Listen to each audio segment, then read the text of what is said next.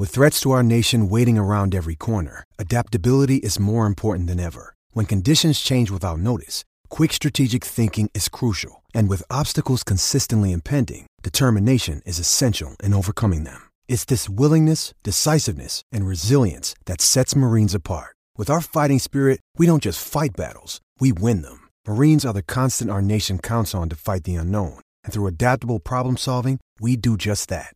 Learn more at marines.com. The longest field goal ever attempted is 76 yards. The longest field goal ever missed? Also 76 yards. Why bring this up? Because knowing your limits matters, both when you're kicking a field goal and when you gamble. Betting more than you're comfortable with is like trying a 70 yard field goal. It probably won't go well. So set a limit when you gamble and stick to it. Want more helpful tips like this? Go to keepitfunohio.com for games, quizzes, and lots of ways to keep your gambling from getting out of hand.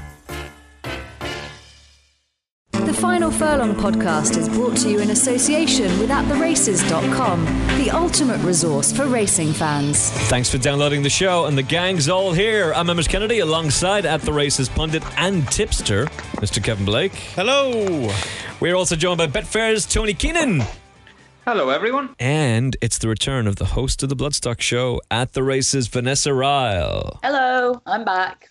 You're Here back. There's been a lot. correct. There has been a lot of talk, speculation on the tweet machine. Where's Vanessa Ryle? Why is she not on the show? What's going on? Is she suspended? And then the second we announce you're back, it's like, oh, will she have recovered from box rest? Will she improve for the run? it's like, God, all the jokes that came out. It's like, but you're back, know. Vanessa. and That's the important thing. Double I'm entendres. here. I've just been on a little like flat racing sabbatical. That's all. I just had to take a back seat there for a moment, but I'm back, ready for action. You do No host the. Bloodstock show, which is primarily about flat racing, though. So obviously you love the game. Hush now. Let's move along. All right, let's talk about the Irish Derby first of all, shall we? At the Curragh, uh, with a crowd of what was it, five thousand seven hundred there. I'm sure Tony will have some views on that later on. Um, Capri tipped up by Mr. Kevin Blake as part of a 100 to one double on the At the Races website, if you don't mind. Reversed form from Epsom and uh, managed to claim this. It was, though, uh, somewhat tainted afterwards because we did get to find out that Wings of Eagles picked up an injury in the race. We had the bizarre scenario of Aidan O'Brien showing an X-ray to everybody. Uh, just, to- I mean, I don't know, think anybody was actually thinking this is not genuine, but anyway, he did, and um, that's probably a good thing that he's prepared to go into that level of detail. Uh, but before we talk about the tenacity of Wings of Eagles, uh, let's first of all talk about the performance of Capri. A tactical masterclass is what you have described in your blog, the Ballydoyle Tactics, and was certainly a masterclass from Seamie Heffernan Kevin Blake. Um, I think it was a a masterclass from the whole, the whole lot of the Ballydoyle runners. I thought, and I, I've never been as removed from a big race in a long time. I'd say because, like I said last week, I wasn't at the race. I didn't watch it live. I didn't get to see it in full until this morning. Um, so I came at it kind of, which is almost a nice way to come at analyzing a race because you're not caught up in any of the emotion, any you're not reading other people's opinions on Twitter in the in the immediate post race atmosphere. And you can watch the racing all live on At the Races. But you, you know what I mean. I watched. I had it at the races recorded. uh, uh, the more I looked at it, I just uh, we we talked about after the after the two thousand guineas that you know a lot of people were saying, "Oh, this is genius from Ballydoyle." You know, they've they've set this race up for Churchill, choreographed it, and, and it's worked out brilliantly. I thought that was a load of rubbish at the time. I still do. Yeah, I I don't think they, they could have Yeah. possibly done that given where those horses were drawn. But this now. And I don't know. I'm just speculating. I could be totally wrong, but I suspect they sat down before this race and had a good think about how how what how this was likely to pan out, what they were all going to do to best maximize their own chances uh, and perhaps inconvenience their main rivals. And it's just it was just an absolute masterclass from literally the start. At every stage of the race, they were doing the right thing uh, because we fe- we fell into the trap as well when we briefly spoke about the race. Wings of Eagles had been shown to really good effect, had shown great improvement in a strongly run race at Epsom. So we all thought, right, they're, go- they're surely going to replicate Epsom and make it a really strongly run race in the hope of getting Wings of Eagles to do the same thing again. And they put in three three horses that have made the running before. You know, you obviously big red flags, potential pacemakers. and they've got two big rivals in there, Cracksman and Waldgeist, and they've obviously set the trap for everyone to think they're going to set a really strong pace, Mm. and they haven't. They've jumped out. The anvil has been gunned up. Douglas MacArthur's gone forward. It looks like they're going to set a right gallop, but they haven't. The sectional times show you that they haven't. Capri has sat much closer than, he did at Epsom. Wings of Eagles has sat much closer than he did at Epsom. Meanwhile, Craps, Crack, Cracksman and Waldgeist expecting a, s- a really strong pace. Some would argue that your first impression of that name was actually first interpretation of that name was actually the right one. But anyway, go on. Have they've dropped in, and Yeah. you know whatever about Waldgeist, I think they they set out immediately to drop in. They obviously had their mind made up before.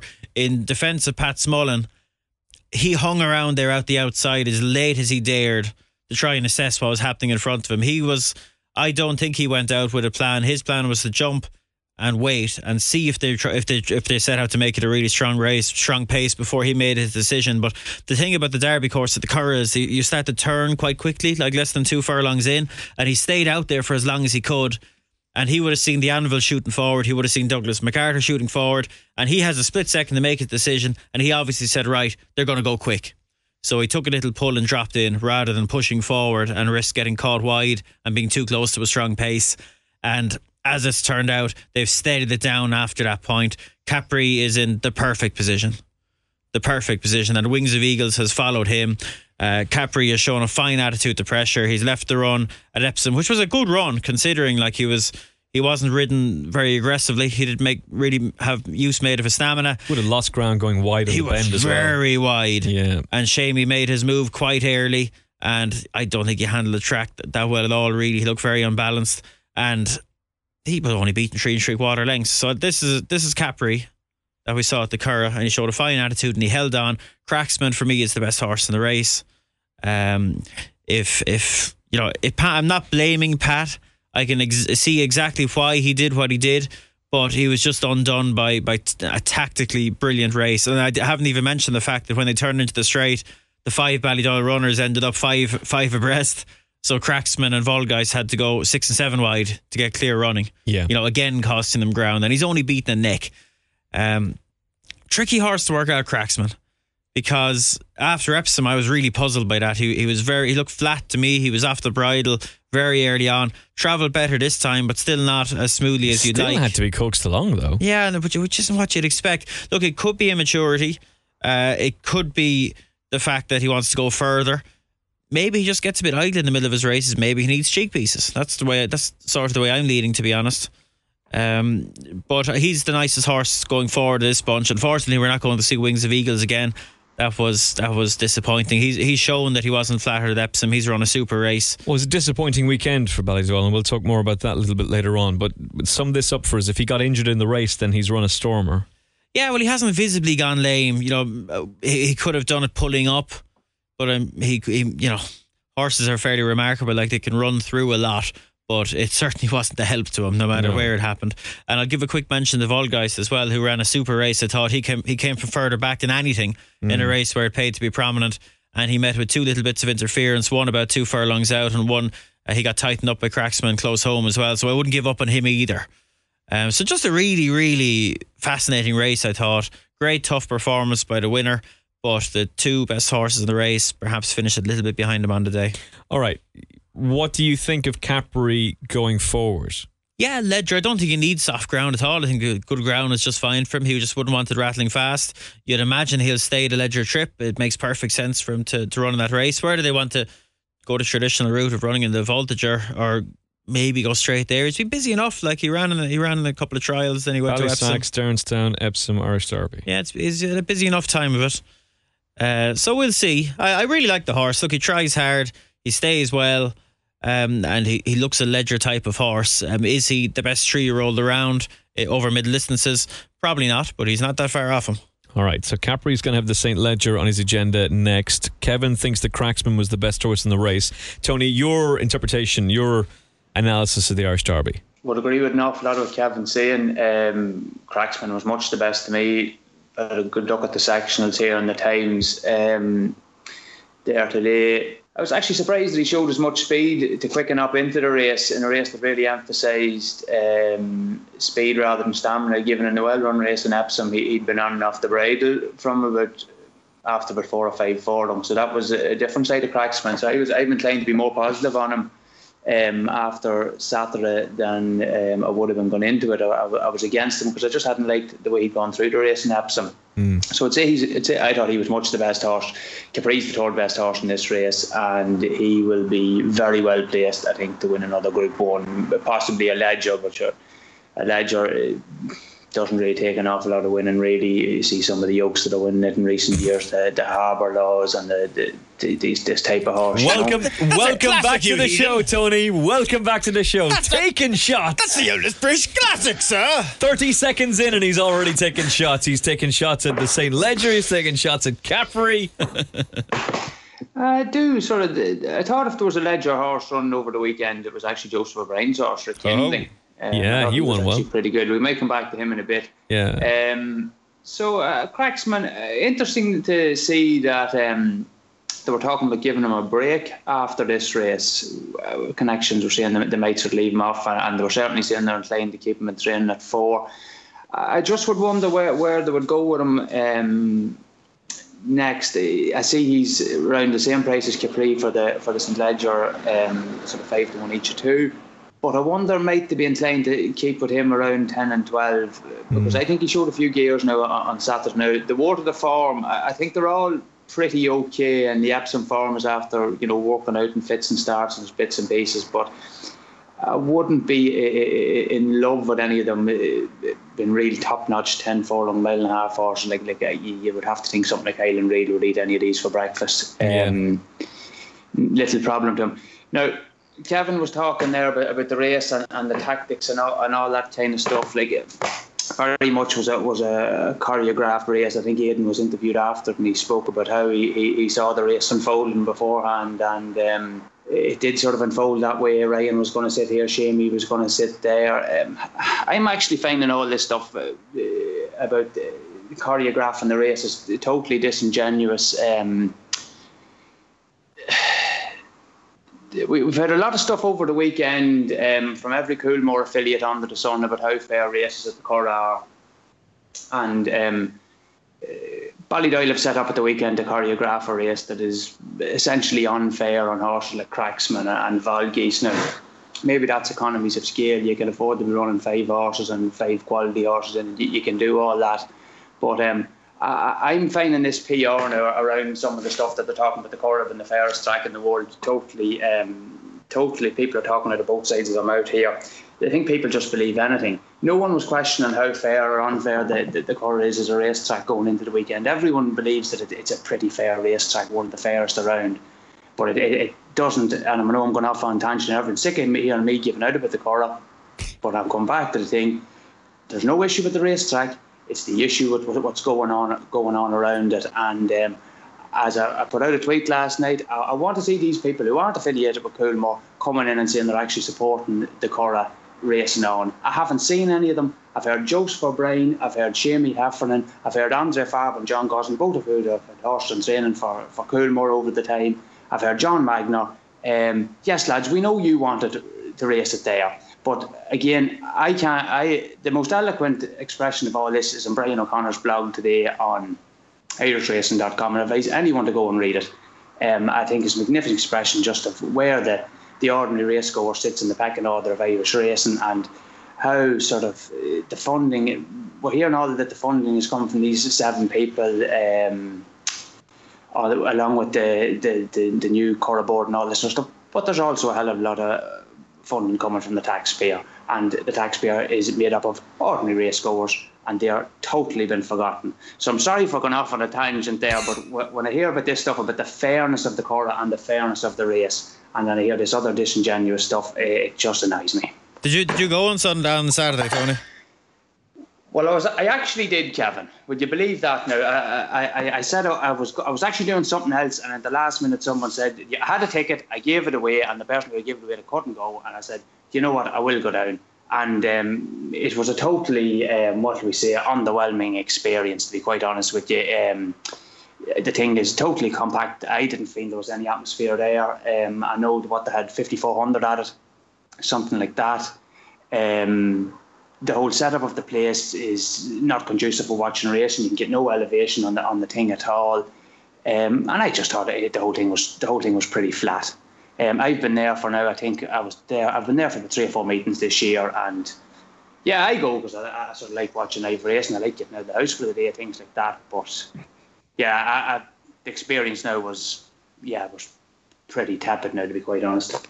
Noel Meade has been advocating that they they make a decision that they would like to. He would very much like to see them change their minds and and reroute the Irish Saint Leger. And he says it's it's not like the Irish Saint Leger hasn't been run elsewhere in the past. Well, this isn't. This is another thing. Now, uh, the, the, the line about heritage is another thing that annoys me. Um, right, heritage.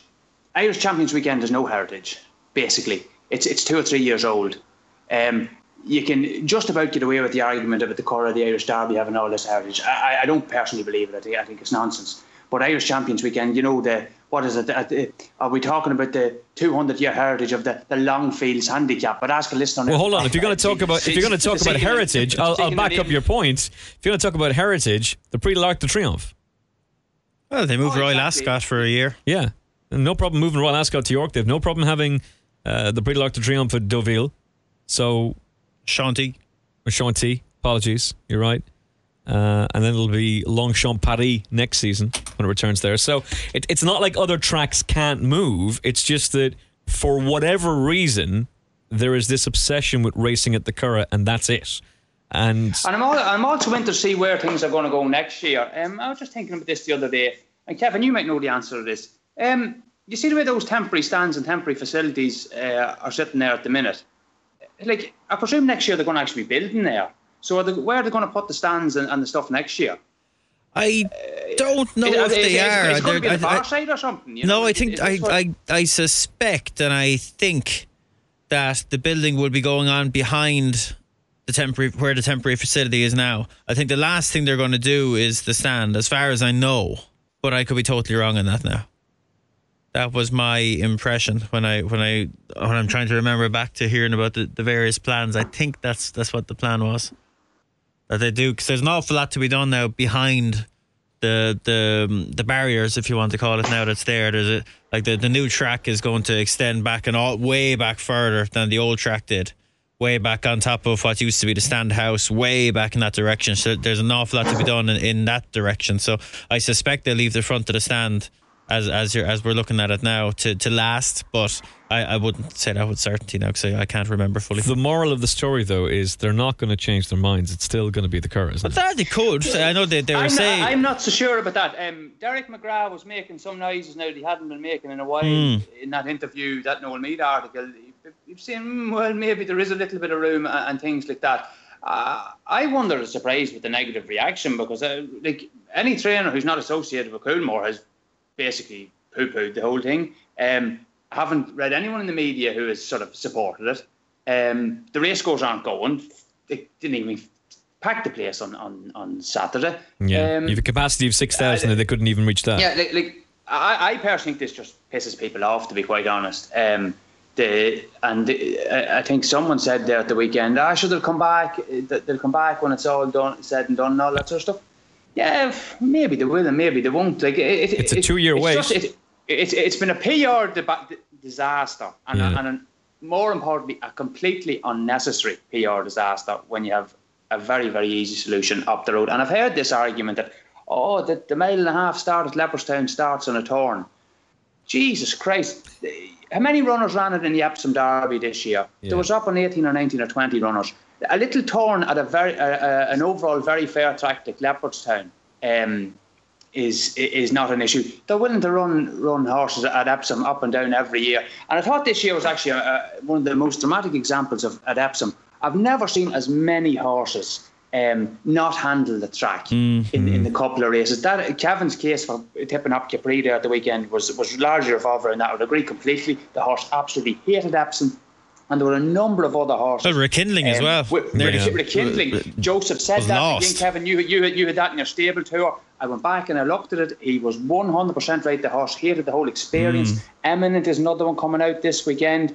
Um, there's a number of them. There's the horse that won at Royal Ascot, Benbatl, sort of got left at the start and say he hasn't loved it. Um, so don't talk to me about, about tradition. Tradition can be can be can be a bit silly as well. Um, when Epsom is is, the, is thought to be the pinnacle of, of, of three year old classic horses. So I, I, I you know I don't believe that argument about Leopardstown. Um, and we're talking about Irish derbies. We're not talking about uh, races that tend to attract twenty runners. I think you know the field there at the weekend, uh, whatever there was the nine or ten runners, is fairly standard. You know, you're not talking about a twenty runner field where they're going to be stretched wide and five or six of them are going to be hung out um, to dry off the turn, cost themselves lengths and lengths. It doesn't operate like that. We've seen that in the Irish Champion Stakes. You know, invariably the best horse wins that, and uh, repeatedly it has been won. It's it's the best horse ra- racing Ireland every year. Um, And the idea again that John Gosden or Andre Fabre wouldn't come to Leopardstown is again, if the prize money is there and the right races there, they will come. Like John Gosden, just had a look at this since 2003, has had 18 runners at the Curragh and 11 at Leopardstown. The chap has not got a phobia for Leopardstown. Loads of French trainers have run horses at Leopardstown. Um, Almanzor last year. Almanzor last year, of course, there's consistently been French runners in that Matron Stakes, the mile race, over and over the years. French horses have won. Qemah was in it last year. Um, so no, I, I I don't buy this sort of stuff. This this PR thing uh, has failed for me. Like people, you know, you can't just feed, treat them like mushrooms, keep them in the dark, and feed them whatever. Like pe- people know that this is nonsense. Um, it's very very easy to see through it. Tony's obviously very passionate about this and he's talked about it on the podcast before and he's written about it indeed for that matter as well. Were you surprised that Noel Meade came out as strongly as he did over the weekend? No, no. I think you know a lot of other trainers have you know Michael O'Callaghan, Ger Lyons, a few others you know that have have been making negative noises. I suppose if we want to call them that in opposition to the whole thing. And look, you know, after the Guineas, in my own head, I was sort of just resigned to this reality for the next year and a half, and I was inclined to say, right, look, let's just try and make the best of it because I was under the impression that there was no comeback, that there was no possibility that the situation could change. And now Derek McGrath's making these noises that maybe they could be changed, and that makes things interesting all of a sudden. Emphasis on maybe though. Yeah, well, if it's if it's in, if there's a, a chance, there's a chance, and I think if if people realize that there is a chance, I think the the pressure will get even stronger. Um, like Tony says, like they didn't, it it wasn't handled great now in the build up to the derby at all. Wasn't handled well at all, um, and they've put themselves under an awful lot of pressure. Uh, you know, the thing about the derby is, you know, we know what the Curragh is like. You know, Tony goes racing at the Curragh as much as anyone, and you know, most of the season, it's small crowds up there, bar two days of the year, and the influx on Derby Day is very much a social crowd. You know, I, I wonder how many I would hate now, and you know, a social crowd for me, rightly or wrongly, I can take or leave 'em.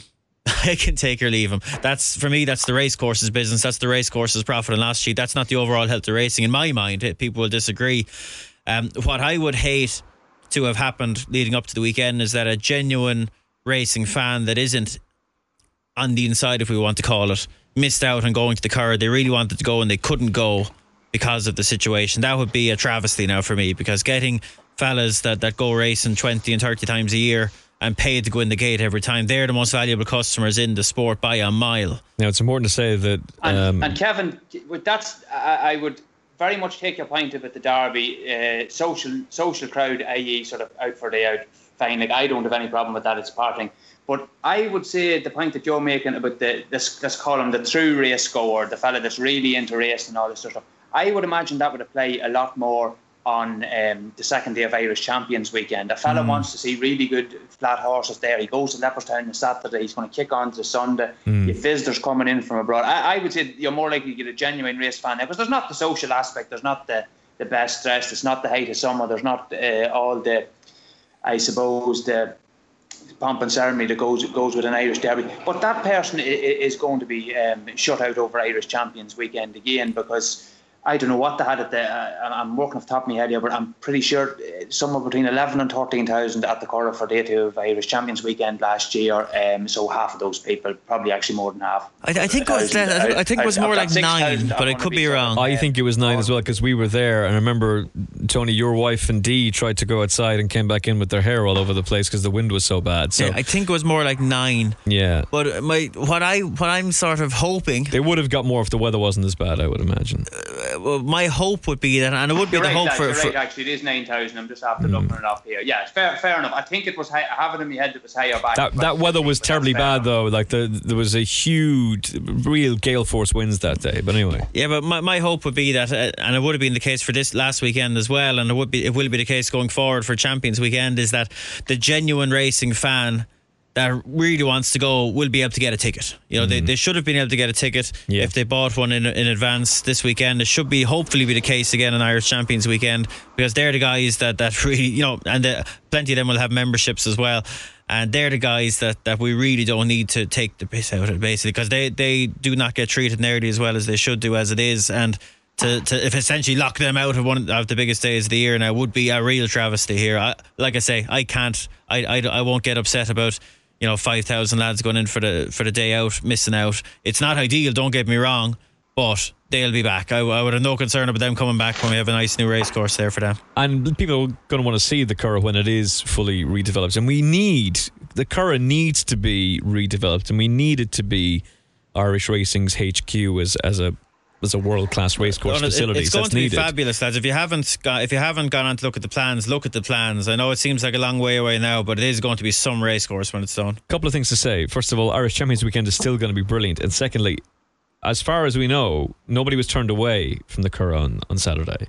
No, yeah, that, that's the case. Yeah, Yeah, okay, so that's that's important. So probably what happened then is that people have looked at the fact that it's restricted to the amount of people who are there, and they weren't going to go all that way to Kildare to be told, "No, sorry, you can't come in." Well, it's it's the most off-putting thing in the world. Who Yeah. wants to walk up to to a- nightclub door thinking you're going to get turned away? You know, it's just, you know. W- wouldn't know. It's never happened. Right. to, to somebody else who's never been refused from a nightclub. Vanessa Ryle is here as well, by the way. Uh, Vanessa, wrap up our coverage of the Irish Derby, please. Uh, Um, these horses will, well, some of them will be lucky enough to at some point go to stud. And when they do, they may very well be joined by Vanessa Ryle, who'll be interviewing them about their new life at stud and what is it like to be, to be uh, having all the top mares lining up to meet you. Um, of all the these. sex.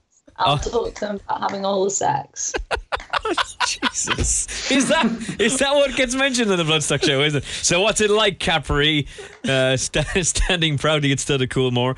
Um, Wings of Eagles is a son of Poor Pour Moi who was relegated to being a national hunt stallion. Uh, now that he's been injured, and you know we're not sure if he picked up the injury in the race or if it was afterwards, but. Do you see him as a horse that will be retiring to Coolmore or Coolmore National Hunt, given the fact that he's a Poor Pour Moi? And uh, and who of these do you think has the potential to be a leading stallion afterwards, Vanessa? Um, Wings of Eagles, they're in a really tricky position with him now, aren't they? Because you, you know, off the back of his Derby win, you wouldn't retire him to stud, um, winning a Derby at forty to one or whatever he was, and now you know third in Irish Derby with an injury, they're in a very tricky position. I can't see him standing at uh, Coolmore as a flat stallion off the back of that. I don't think. Um, but I, I might be wrong. They might give him If a he was a. Galileo, he probably would. But being a Pour Moi, Ah, they have a lot of Galileos there now with a No, lot better have a lot of credentials than him. I don't think. I don't think that I'd be- either. I just. I'd be inclined to agree with Vanessa that he's off to Fermoy as opposed to Fethard. I wouldn't I wouldn't But- rule out that he might not be there at all. He might go might go abroad. Whoa. Yeah, yeah. I don't. I think they're Coolmore in a tricky position now because I don't think Wings of Eagles makes as a cut as a stallion in any of their departments. Capri will have to go on and do something else if they want to stand him as a stallion. Uh, if we're just talking about middle distance horses from this year, they they haven't really got a standout, have they? And for me, in the Irish Derby, just what the boys were saying, Cracksman is by far the best horse. In my opinion, Cracksman's very unlucky not to have won two derbies, basically, for me. Like, I think he didn't handle Epsom. He doesn't handle it. He didn't handle it when he ran there first. and then they took him back for the breakfast with the stars and he didn't like he was fine but he wasn't exactly racing he was cantering and didn't look that comfortable on it and then i don't think he handled it at all on the day i just don't i think you know that's three times i don't think he handles epsom and then i know what kevin was saying about pat, smullen having to make a sort of decision there in the moment whether to hold him up or go with it sit out wide. Sorry, Tony Tony Keenan has decided to completely Yes. ignore everything you're saying, Vanessa, and go off and have a nice cook for himself. And the cook that he's doing isn't Gordon Ramsay style; it's in the nuking something. He's my n- wife is after coming in here, and I've made the dinner for her, and now she's heating the blooming thing up. Um, this is this is the this is the mistreatment I get. Uh, I, I cook the thing, and she doesn't even turn up on time. First of all, welcome back to the show, Mrs. Keenan. Hope you're well. We'll see you at the Curragh soon if, if they still want us. It's all lies. Tony's just doing up a pot noodle for himself. I reckon that's what's going on. Yeah. Pot noodle man unmasked. And he doesn't use a kettle, he uses a microwave. Microwaving a pot noodle. Oh, Jesus. That's when you know you've hit rock sophistication bottom. Definitely is microwaving a pot, a pot noodle. I'm telling you, that's the way to go. Oh man, that's like a suicide pact. it's, like, it's just like this either works or it doesn't. Let's find it. Do not microwave a pot noodle.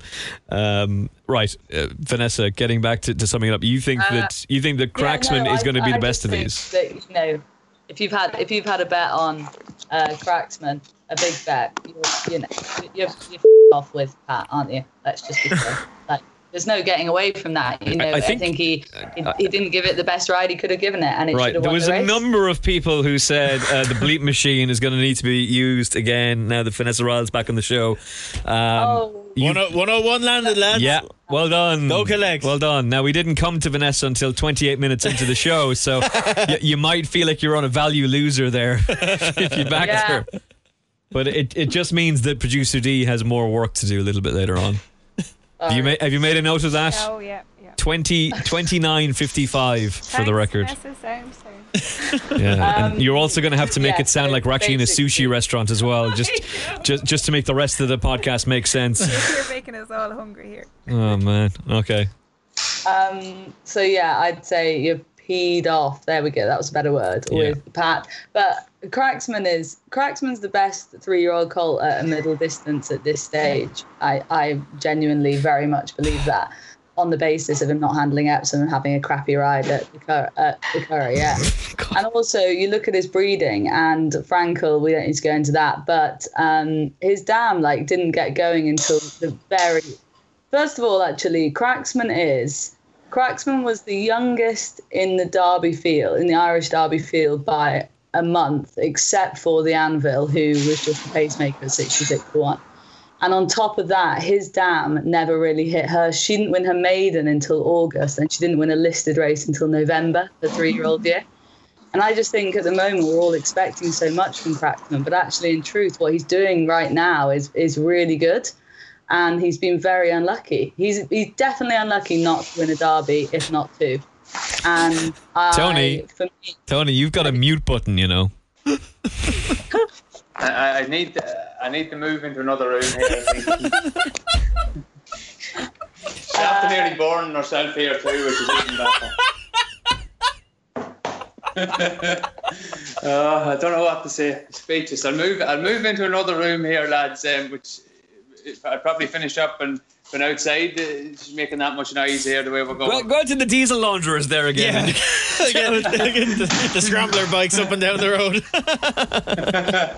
yeah, that, that was that was um, yeah. There does be a little bit of that going on. All right, yeah.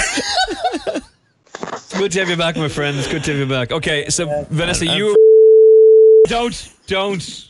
Oh, that's another that's another edit for you there uh, on 32 37 I believe. To wrap up the Irish Derby, Capri Vanessa for the for the rest of the season. You you obviously are of the opinion that you think Cracksman is the best of these. yeah, Capri Capri has to go on and do something else for me massively. I He mean, got everything his own way and won the race. Just Cracksman Hmm. had nothing his own way and didn't win the race. Just it's pretty. It's there for everyone to see. I don't think you need to overcomplicate it. I think Cracksman needs to go back to a, a mile uh, to ten furlongs and run, maybe in the Irish Champion Stakes, and see how he gets Oh on there. God, he's going to get absolutely destroyed by Highland Reel or slash Almanzor. Hopefully Highland Reel because I love him. Yeah, well, look, both of them need to get there. Almanzor, no one's seen, and apparently he's just on sick pay in his box. And Highland Reel That's might our go second. F bomb, ladies and gentlemen. 33 31 there, D. And Highland Reel will probably go off globetrotting to somewhere better. No, and I know. I don't think he will. Uh, Ah, Kevin there's made, no globe trotting with him anymore. Jeez, he's too good to be sending off for those absolutely. He's on the A team. Hundred percent, he is, and and so let's wrap this up. Cracksman, Vanessa, you don't think we'll go for the Saint Leger? Capri is five to one for that joint favorite with him. If that's the case, is he value for the Saint Leger at five, at five to one? Kevin Blake. I'd be with Tony and say rekindling might be the bet in that race. Okay, we'll elaborate further on him in a little bit. Um, let's just deal with the Irish Champion Stakes as a possibility for Cracksman. The days of Highland Reel globetrotting are over, with the exception possibly of the Breeders' Cup turf, where he may go for back-to-back wins there. But the news broke over the weekend that Minding has ha, she's she's not quite right yet. They've had the X-ray with the vet. Um, We're not going to see her No, again. she, she's not making. She has another month of box rest. And that, that- that, that'll mean back into work at the earliest August first. She's not making it back. so it's game over for Minding. I would be I she's very out. surprised. Okay. Yeah. So that's an awful shame because we've only seen her once this season, and you know, obviously there was a lot of excitement about what she would do. But if she's off the A team, then Highland Reel is going to be, with the exception possibly of Cliffs of Moher, and we'll see what he does in the Eclipse of the weekend. Highland Reel is definitely their number one older horse now. And that opens up races that he ran in last season the Juddmonte International, where he was a gallant second, Irish Champion Stakes, which he was a little bit unlucky in, and the Arc, where he ran a cracking race. He's a serious horse for them now this season in those races. That's it. He's the one. He is the one. And it's his brother who will go globetrotting Idaho. Hmm. Oh, yeah. Maybe. I could have that. Don't know. Ida- he, he Idaho might, will go globetrotting. He might not have the Yeah, they might have temperament enough for to us. go globe trotting now at this stage. I think they'd be more inclined to, to keep the two of those at home. I think last year they had uh, Highland Reel did a bit of globe trotting, Deauville did a little bit of globe trotting and stuff like that. But um, because so they've had so many injuries, they've had rotten luck actually with all these older mares that have been kept in training. Um, Minding, Seventh Heaven, somehow obviously disaster. Um, Terrible news uh, about somehow. I mean, she was like her form had worked out so well from the Tattersalls Gold Cup as well with that cracking run from Decorated Knight, and, and they've lost her, which is an awful shame. Yeah, broke, broke a leg in well, the no gallop. one so- seems to have Terrible. heard anything of her recently. She must have a little problem as well. So that, that's been a bit. Of, that's been disappointing because they did go uh, make a little bit of a departure by keeping so many of the older fillies in training. So I Sorry, Tony, who was the, um, who was the last horse you mentioned there? Alice Alice Springs. Springs? Yes, that's right. Sure, she hasn't been seen so far this season either. After that, sure, after, after her season first run, reappearance, yeah. yeah, yeah, no, that's an awful shame. So, t- sorry, Tony, to, to elaborate on your point. No, ju- just that uh, they may not have the firepower to, to, to go mopping up those um, races in America. Maybe something like Johannes for Vermeer might be something for a race like that. But I wonder, um, will Winter maybe step up and trip possibly? Uh, I presume Minding would have been on the cards for races like the Nassau and the, the, the that 10 furlong race at Goodwood. Um, Winter might be in, inclined that way now. Um, and Oh, of course, then we'll have to see how Churchill uh, fares out, um, where he's going to fit in. I'd say Shouldn't it's more. about him. Yeah, I'd say it's more likely that Churchill would go up and trip, and Winter would stay to the mile. I don't know. Uh, Churchill, they really have to look after Churchill. Winter is obviously a filly. They can try. And to be fair, she did look more professional last time. And at the beginning of the season, you know, Aidan had said, you know, she looks like more of a middle distance filly than a than a miler physically. So now that she's settling I a bit better, they could well it's- try it. It's, it's panic stations uh, for them with Churchill at this stage, which I know is a bit of a rash thing to say after just the back of clearly a below par effort at Royal Ascot. But now for him, like, what do you do with him now? Do you keep him at a mile and let him take on all the horses and let him go to Goodwood where he's probably going to get smashed by Ribchester? Or do you step him up and trip? I mean, like, there's confusion, there's panic stations for them with him as a stallion prospect, because obviously in their head they'll be thinking he's the next stallion prospect as a, at, a, at a mile. Well, you, well, you say he's going to get smashed by Ribchester. He was clearly flat the other day. Like it's not like he was beaten on merit. No, but you know, Ribchester's going there very much in the form of his life. They've got hmm. his training down to a T now. They're like they've really worked him out, and he's just on the improve. Like still, like he's really good. There's no getting away from that. Hmm. And Churchill's going to have to go there off the back of a very poor run. So who would you have as favourite? You know, like it's not again, it's not rocket science. And I'm, I might be totally wrong, but I think for them, they really need Churchill to. They need to make a decision with Churchill about what they want him to be. I suppose as much Yeah. as anything. Yeah, are they going to want him as a miler or a 10 furlong horse, really? They, they, they need him as Yeah. a stallion for sure. It's just a matter of what it is they want to do with him and how quickly Yeah. we're going to see him back. I think Gary did a long interview with with Aidan, and I don't, as far as I'm aware, in ATR anyway, it wasn't mentioned in that Okay.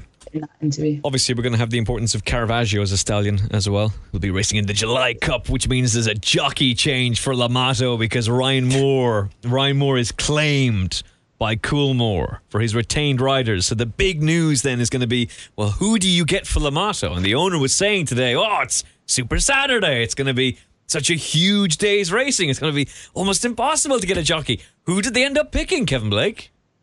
Harry Bentley. Oh, that's a brilliant choice.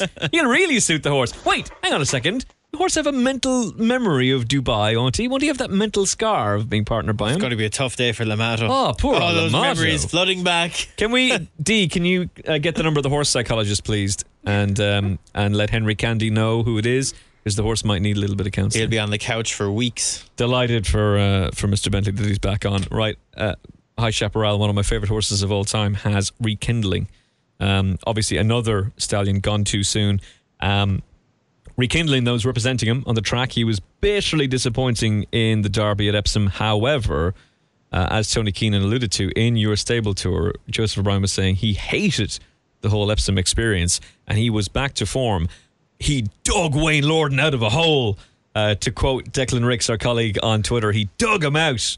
Um, but he's beaten Wicklow Brave, the Irish St. Leger winner. He's shown a gutsy performance over a mile six, and he's going to be a an exciting staying prospect for the rest of the season. You would think, Kevin Blake. Yeah, absolutely. You know, it was a big call stepping him up a trip at this stage, and it, it really suited him. Like he, he looked at a totally different horse to what he had earlier in the season over shorter trips. You know, he was actually quite sparky early on here, stepping up and trip. He took a good hold.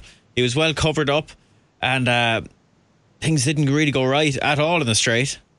Um, really had to wait for a clear run. Had to do a lot of weaving. I personally thought watching it the first time I watched it, I thought he's got too much to do. How can he possibly win from there? Um, but once he gets into the clear, doesn't God doesn't he really power home? Yeah. And he's gone and picked up an Irish Leger winner in Wicklow Brave, and ultimately finished well on top of him. Um, I'd say like I don't think he needs an ease, but I think it's a little bit of a help. I, I'd be worried about him on something on anything firmer than good. I'd say good ground would be okay, but he wouldn't want it any firmer than that. And look, the, the, the step up and trip has clearly been a big help. It's been much closer to um, his natural cruising speed, I think. And yeah, like for like Tony mentioned, like I agreed with, you know, it's it's all roads to the St. Leger. Now I don't know what route he's going to go, Joseph. Whether he'll give him, a, uh, you'd imagine he'll give him one run, maybe in between. He's been he was being busy enough now with the trials as well. Um, so maybe he won't want to kill him. He could be one that could go to the Voltigeur, maybe. I would have thought York would I be wonder the will he go agenda. to the Voltigeur because uh, I think Joseph was saying he, he just didn't like the ground there at York. You know, sometimes people say at York, oh, well, it's sort of their soft ground is a little bit unusual. It's you know, it can be funny old ground, and he. I, I took that from him now um, in an interview he'd given somewhere. So I wonder might he um, prefer to, to, to run him somewhere else maybe. they have uh, they have an Irish Leger trial now, don't they? They do. That's the one I was thinking at Yeah. the Curragh. Maybe that's in, in August time. Might be might be more suitable. But he he is a bit of class form now. In fairness to him, you have to remember he he beat Capri um, in the Ballysax, beat him well. And the mighty Um, and, Yucatan. Uh, Yucatan and I- would I have know, I know up in Capri the wouldn't have been totally ready that day, but um, still a good performance. And while Joseph is saying he didn't, you know, maybe didn't perform that way in, in York, but that's a serious piece of form. You know, Permian Mm. and Benbatl, two Royal Ascot winners there. So yeah, as Kevin says, look a different horse, looked a real change of gear now when he went up in trip. So he, he's definitely interesting for the St Leger. Although, as was pointed out to me by Donald McKenna there on Twitter on Sunday, um, would it be a possibility that the Melbourne Cup would be a big game with him given his owner is Australian based? Oh, good shout, actually. Could could he could he do both? Well, I know Vinnie Roe did both on the Irish Leger and the, the English Leger r- roughly around the same time. Uh, don't s- unless they've changed the quarantine. Yeah, that would be something worth checking not? with the quarantine. Yeah, But yeah, like that's why he would have he would have been bought really. You know, Lloyd Williams is Mr. Melbourne Cup basically. He was talked out of running order at St George there, though. Thankfully. Yeah, So- like, and like this horse wouldn't really appeal to me now. As like I say, he, for the same reasons that I was very negative in Order of St George going over there at the time. I just don't think this fellow would want the surface you typically get in the Melbourne Cup. Yeah. because uh, good the firm ground over there is Rock like hard. that. Oh, so ho- ho- hold on, hold on. Can we queue up a bit of that cloud seeding for him when he goes out there? He managed to Mel- Mel- he may be able to set that up. D. Uh, memo to Sheikh Mohammed. Uh, we need to procure the equipment you use in Dubai for cloud seeding uh, so that we can land a big gamble rekindling. Tell him in to the cop Melbourne onto Cup. himself and get over here with his reverse cloud seeding. We need some of that over here. Yeah, we really could actually. That's cloud seeding. Clouds, Uh, clouds sucking. They suck in the clouds. I I'm, I was almost lost for words there for a second. What Kevin Blake was about to. I didn't know what direction that was going in. Right, Grow up! We can Grow get up! we can get twelve to one. That was your Big Mac impression, was, was, it? Grow up, you fool! you can get twelve to one about rekindling for the Saint Leger. That would appeal to me. Yeah. By the way, that Capri, would appeal God. Almighty, here's here's the price on Capri. Biggest price is five to one. You can get it. Shortest price is threes. What are we supposed to respond to that? So there's there's one firm. One firm goes three to one. So one firm's taking a very strong view. yeah, but is it one of those useless firms? Like, no, it's not. And it, that No, same no. firm does not quote Cracksman. Ah, but they're playing the PR game. They know you get a name check these days for going shortest price. You really do. Well, they didn't actually. Jokes on then because they didn't get mentioned. You generally get a name check for going shortest. Like, oh, uh, you know, Blake bookmakers go even money Capri. They must know something. they must be really impressed. You know. D's bets has gone eight to eleven Capri. She's obviously onto something. Yeah, come on, lads. Don't report that stuff. So you're not interested at all. So in the fact that he's, but it, it, rekindling at twelves is obviously a value bet then in your Yeah, mind. I think it's. Yeah, of course. Now there's a possibility that he may not go for the reasons we've discussed. He could go Irish. He could. He could not. He could be aimed at Melbourne. But keep keep a little ear out there for Joseph. Uh, that might might mention something that, that would encourage you that he might be going to Donny, and that would be a very good price to me. All right, Vanessa, you Brits came over and took the pretty Polly. This was a very smart performance, though, Vanessa, from Roger Varian's horse. Like, she quickened up in some style and won very impressively in the end. Yeah, she was she was very good actually. She was um I don't know, kind of better than what I thought she was going to be. Um she but I you know as far as it being a group 1, I, it, I I'm inclined to say it was a pretty weak group 1.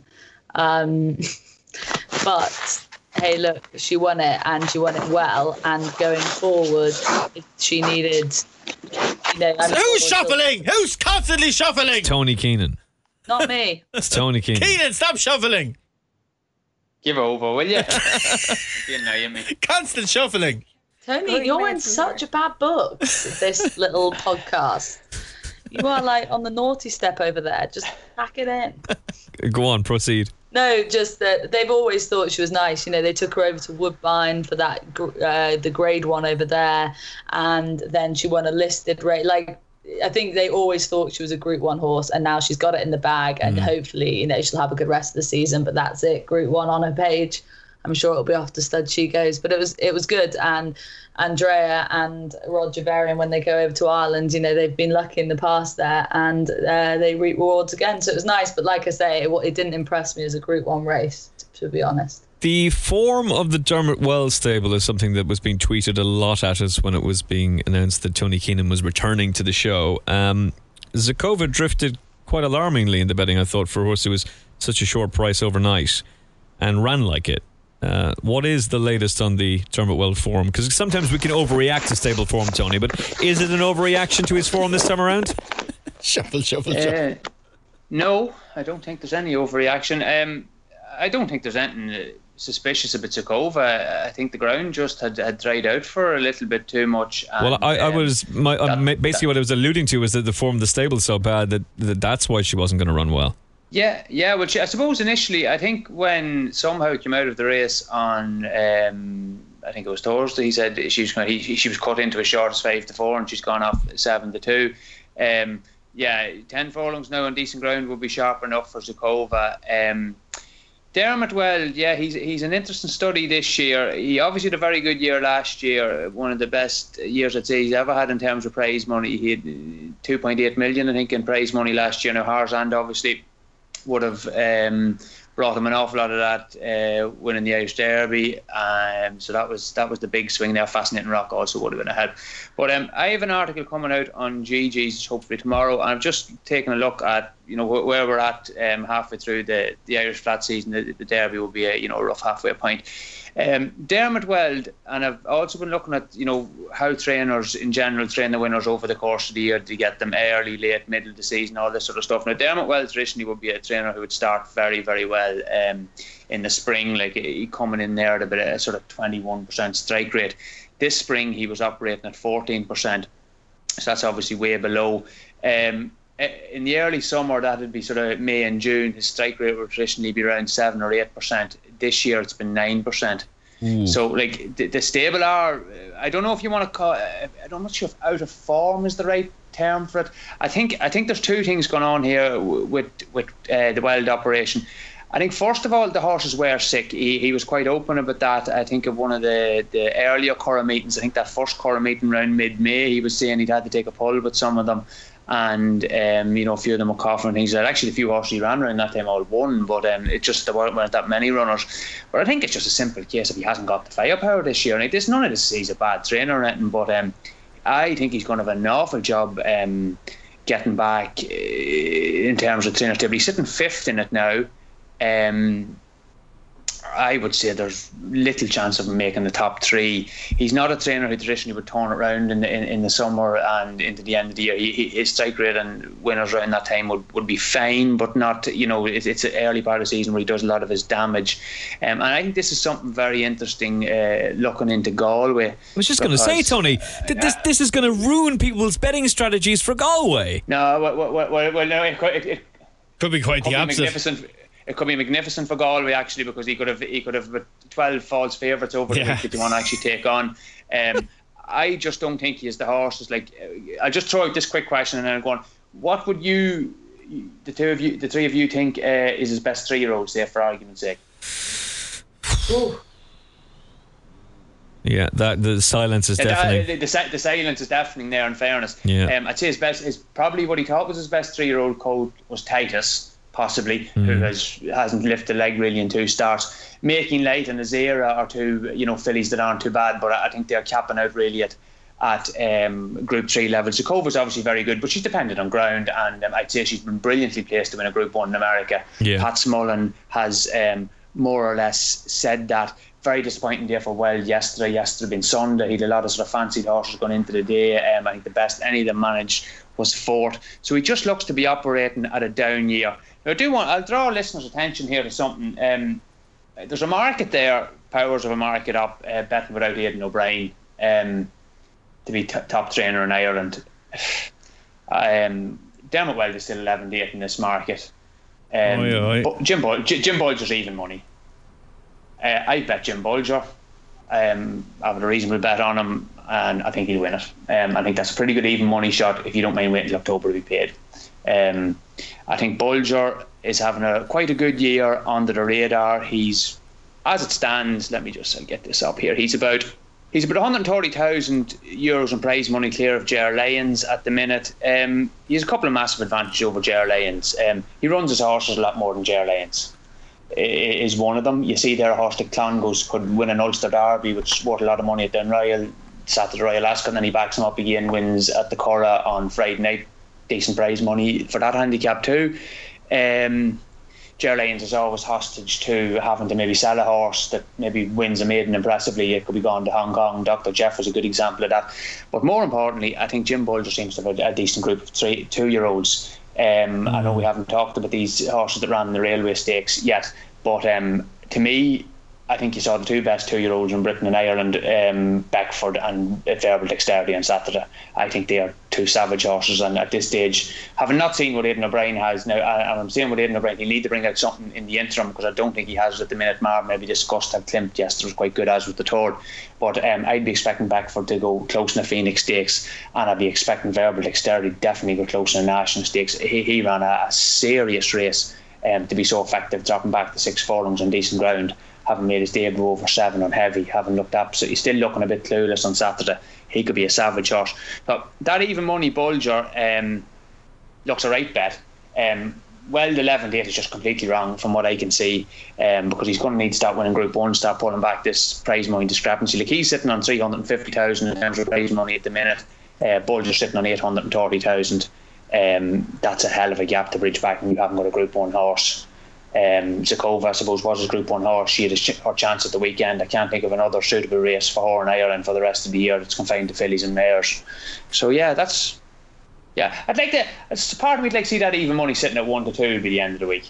That's So, a that's yeah. a sting price, eleven to eight wild. Woof, Yeah, I- Isn't it? woof. but it's but it's a value price Eve Money Bolger though. Almost certain. Yeah, For Ger- all, for all that's going to last. You can, you can make a case. You can make a case for four to one Ger Lyons as well, but um, I just think you know that that's probably just going to be a value loser. Um, the Bolger thing is just uh, Yeah. as long as he does something, something doesn't go wrong, he's probably going to win it. You know. If you if you if you couple Bolger and uh, Bolger and Lyons, the best four to six shots you'll ever back in your life, I'd say. Oh, well, well, well, you needn't worry, Kevin. I thought about it, but I just says no. I'm going to have I'm going to have um, a few quid in Bolger. And another interesting knock-on effect in this, and I think this is something that hasn't been talked about. And I'm only I'm only Pat have to Smullen. writing this. Yes, Pat Smullen, exactly. Um, the jockeys race is really interesting. Powers again had a market at the start of the year betting without Pat Smullen. Um, and again, that, that's a market that made total sense. Pat Smullen wins it every year. Um, but actually, at the minute, um, Smullen is, I think, fifth Yeah. in terms of the jockeys Joint- race. joint fourth. Ha- joint fourth, joint fifth. And I, have, I just have this here. Just give me one second. Um, there's seven winners are covering the top six of Manning, Colin Keane, Lee, Hayes, Smullen, and Foley. And I'd say Shane Foley and Billy Lee and Colin Keane and Christy Hayes and Kevin Manning are looking at that saying, you know what, I have a little chance here of winning the Jockeys Championship this year. Um, this is this is the the bar is not going to be as high as previous years. Dermot Weld is struggling. Yeah, Galway, fair enough, but um, Galway only comprises what? What is there? Fifty odd races, we'd say at Galway, and half of those in the flat. It's only twenty five races. Um, and there's plenty of handicaps there that are bloody competitive, um, along with the few maidens maybe that Weld may or may not be keeping back. Um, so I I think that it's, it's a really interesting flat season. The narrative there in terms of the jockeys race has, has certainly shifted a little bit, as has the the maybe the without Aidan O'Brien, who of course is, is obviously away and gone. Um, Jessica Harrington's obviously having a great time, but she's going to break any personal best in terms of winners that she's had before. But some of the other stuff now that, that is going on is quite interesting. If I pushed you for a jockey selection, would you go for Kevin Manning? Would no, he? no, I don't. Yeah, I don't Manning think so. would- I, I don't, I don't- He doesn't get enough outside rides. I- Yeah. I think to um to to to do to uh, you know you have to be. You're going to have to raid at a few of these ordinary sort of meetings. Like Chris Hayes will get a few raids. Colin Keane will obviously get a lot of raids. Yeah. The thing about um, Ger Lyons and Colin Keane, Ger Lyons is a trainer that just invariably keeps churning out the winners week to week, month to month. Um, he's very, very consistent. He's a fella that doesn't seem to really go through these lulls in stable form. Um, he just operates at around the same level. So Colin Keane probably be take, kept taken over um, by him. Uh, uh, if if I was asked for alternative, it, it probably would be Colin Keane because I think he gets on a lot of uh, outside raids as well. You know. All right, Tony, you alluded to the railway stakes, so let's talk about Gordon Elliott and Gordy. Beckford. He is he is coming for the flat season. Uh, Declan McDonogh on board, uh, one length winner over verbal dexterity for Jim Bolger, with the uh, Coventry horses back in third and fourth. Let's talk about Beckford first of all. I mean, this was a this was a really smart performance, as Tony was alluding to. Yeah, good horse, nice performance, travelled, picked up, strong at the line, still a shade raw, even you could say. Yeah, lots to like about that now. Lots to like about it. Gordon's got to be excited about him. Oh God, yeah. For all Yeah. that he probably can't wait to geld him and put him over a hurdle, but Ah, but in terms of like Gordon going into the flat game is interesting anyway. It's not like he hasn't had runners in the flat before, but the fact that he's got juveniles this season is interesting. And nice ones, not just and- Beckford. Yeah, and this one looks like we've already seen a couple of fairly interesting ones, but this one looks to be to be quite exciting. Absolutely, no proper horse. As as I think Tony mentioned that as nice a two year old as we've seen on this side of the water, or certainly very well, I don't feel it. like such a, a big of a, a fool for tipping him up and backing him for the Coventry now, um, as I do because he didn't run, of course. I, I think he'd have won the Coventry if he. I suppose the ground might have been a concern because we got very fast on the Tuesday, Ryan Ascot, but um, he beat the Bryna horse and Murillo Fodder, and the two of them were, beaten, um, were beaten in the Coventry. So um, I, I would be fairly and and also worth pointing out the Coventry was a truly run race, whereas this railway um, wasn't truly run. I, I'd be very keen to keep the two of these on side. And I think um, you have to give a little bit of praise to the operation um, who are after buying Beckford. Uh, I think it's the Nick Bradley Racing Syndicate, whoever they are. Uh, Yeah, Nick Bradley. uh, Well, uh, he, he he seems to be a proper operator on what he's done this year. I saw him put out a tweet there earlier. He said um, they've already gotten back the price of the money they spent on yearlings in prize money, and it's only the, whatever the third of June. And of course, they've got a touch um, because they've sold Beckford on to Newton Honor as well. I'm sure that's not included, Yeah. and they probably have a good few to run. And they've got obviously a lot of these horses come forward, and Gordon has got another very good one, um, Monkey Lou or Money Lou, one down Listowel, and you might say Listowel, that form probably of mine was actually very good on the clock, very well backed. So um, I was actually laughing at Gordon saying, um, Oh, we thought he was going very well at home, but we've nothing to gallop him with. They might gallop, they might, they might gallop him with Monkey Lou the odd day and find out the two of them are pretty good. Uh, that's what I was sort of suspecting. Well, the, the real knew where they were at. shame, the real shame at Gordon's Yard is, of course, that they can't gallop him with the mighty Don Poli to get a real indication as to how good they are because he's injured. so he would have given them some insight. Probably would have been even money for this race if they'd done that. um, verbal dexterity, you were taken with as well, uh, Tony. Well, that's it. well, verbal dexterity didn't travel a yard. I think that was that, that was the issue with him. He put up one of the best time figures, I'd say, um, of the season for the first time out juvenile when he won at the Curragh there. He won whatever, be twelve or thirteen lengths. Um, and I, I, again, he was, I fancied himself and Beckford going to the Coventry. He actually finished up back in the two of them doing me don't either them ran, Yeah. um, which was a bit of a signal, but whatever, you'll have that. Um, but verbal dexterity again, uh, just really impressed with how uh, how he ran on, on Saturday because it's just a race that didn't suit him in any way, shape, or form. The ground might have been it was quicker than what he'd run on. He was cutting back to six, um, and uh, you know it, it was slowly run sort of a race. Jim Bolger actually supplemented him into the race, which is you know a, a- would point that he, he thinks an awful lot of him and. Yeah, I, I I would be hoping that the two of these won't spend the rest of the season meeting. I'd be hoping that Beckford might stay around the six and um, the the Bolger horse might be going for the seven. With the Jew horse, maybe a race that Jim Bolger's got a very good record and being an ultimate sort of aim. But I, I really like these two. I think that they're, they're better than anything possibly that Aidan O'Brien has had out so far. I, I don't think his colts have been anything great. Now maybe September is, is something special. But although I would say that um, Gustav Klimt now looked pretty good Yeah. yesterday because his form going into the race looked pretty ordinary, and he just left that behind um, to beat Lyons' horse with so, very solid form. But then again, this thing in third, the thing is completely unfancied. Uh, Padraig Beggy's riding has put up a serious performance too. So the, both of those, I'd say they might be Aidan's more interesting ones. He wouldn't be shy about, um, not shy, but he would often run a good horse um, in a maiden over uh, Irish Derby weekend. You know that that wouldn't be uncommon. That that that might be one of his better two year olds if it was coming to hand at that time. If he had, like, I know Churchill obviously last year had, had come to hand before that, but if, if they're fitting in there, that would be where they would run. Okay, well, Gustav Klimt, a general 20 to 1 shot for the Derby next season, but according to uh, Dee's bookies, she's only going 5 to 1. So obviously, she had a word with Michael Tabor afterwards, and this thing's been burning up the gallops. Uh, you talk about Aidan O'Brien's horses um, and his juveniles maybe not being superstars so far.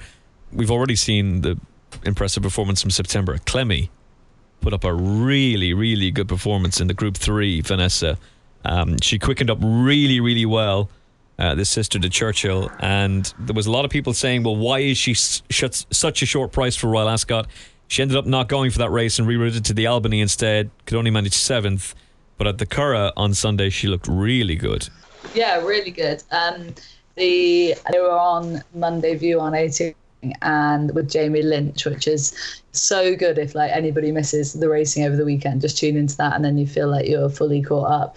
But Jamie had uh, the graphics team put Clemmie's win from the weekend up against Churchill with them being uh, brother and sister, and uh, yeah, he was just showing sort of how how similar they are to one another in their racing styles, with their head carriage, their movement, their action, um, and sort of the way they finish their race. Um, think he showed Churchill's. I can't remember which one it was. What which run it was. It was an early one, but it was quite interesting.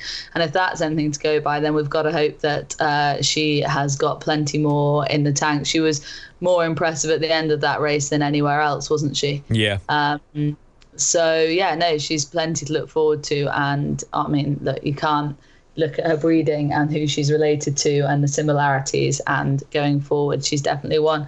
But I think that I think the two-year-old division in general, I'm very much struggling to get any sort of a handle on whatsoever. Just at this stage, no one's for me has put their head up and said, "Yeah, me, pick me. I'm I'm the best of the bunch at this stage." I think we've got a long way to go before they sort themselves out.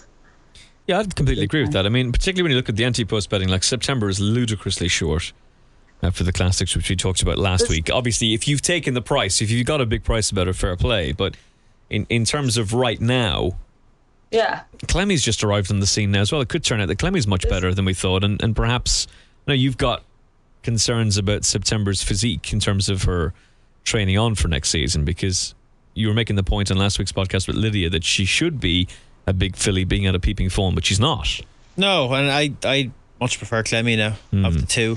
Um, and bear in mind, like Clemmie's doing this over six furlongs. You know, she's not bred to be a six furlong filly. Yeah. I know. Look, her ma- her mammy's her mammy. She was very fast, but we've seen with Churchill what Galileo can do. Yeah. Uh, when paired up with Meow, so you know her future is over a mile. Um, like Vanessa said, you know her her final furlong was her best furlong by some margin, and yeah, stepping up. I the debutante I know has been mentioned for September as well. But we've seen in, in recent years they will race these good fillies against each other and sort out which is the best. And they could well clash. A fine clash it'll be, and I'll be with Clemmie. Okay, as will so I. So many already. That well, no, there's not so many. There's a handful of horses already coming out of those two-year-old races at Royal Ascot that finished down the field that uh, have then gone on to win nice races, like Clemmie from this weekend, U.S. Army Flag or whatever it's called. Yeah. flopped and then went and won really well. Like I think that's going to happen a lot over the coming um, months, and people should just be very aware that obviously Royal Ascot winners are fantastic and they did it on the day, but for two-year-olds, they just like every week is important to those two-year-olds in terms of their development, and so I think we'll see some surprises along the way. So, Vanessa, what you're telling us is to get as much money as we possibly can.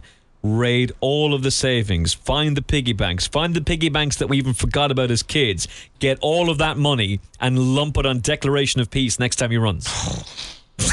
That is absolutely not 100% what I said. and That's I what you don't want said. That quote anywhere You said- near. you said my- Declaration of Peace is an absolute solid moral next time out. Like a dagger through my heart. a dagger. Yeah, I think we should move on from that. I don't even like it. The the yeah, I don't like talking about him. move on, move on. How good was Gustav? Oh, he was good, yeah. Lots to like about him. Um, you know, Ger Lyons' horse would be king set a fair old standard there. Mm-hmm. And um, Money came from too. Very much so. And Gustav, who'd shape nice without blowing away, blowing anyone away first time. Uh, it was a funny one because he kind of came off the bridle at halfway there, and you're, oh. and given his response that came quite quickly afterwards, like he ended up in front way too soon, if anything. Yeah. And like I, yeah, I have to put it down to just sleepiness. That he, he just needed to be woken up because he seemed to get. He came right off the bridle very quickly, and then all of a sudden he goes, "Oh, you want me to go faster?" Oh, and off he went. Um, I liked his mechanics. Um, he's a full brother to Mars, who didn't quite live up to expectations, but still ended up Ended a, up with Mike de Kock. ended up being a very good horse. To be fair to him, just wasn't the classic Yeah. horse we thought he might be at one stage. And and yeah, just very likable, very They likable. don't, they don't end up with Mike de Kock anymore, don't they not? Very seldom actually. Yeah. Is that ever since Aidan O'Brien made that quip about, ah, you, you think I'm just training this one for Mike de Kock next season, is it? And then this stopped being bought. I don't remember that. Yeah, he made that quip one day. He made that joke. It was a very, very funny joke to make. And uh, and it had the people in the press room in stitches going, I didn't think Aidan would be that funny, but he was gen- it was it was a properly funny mar- remark. Uh, a Galileo out of a Danehill mare, I mean, Bang ni- bang. nicely bred. Nicely bred. Can Um, we? Um, what's our next topic of conversation, please, Emma? Johannes Vermeer. Oh, okay.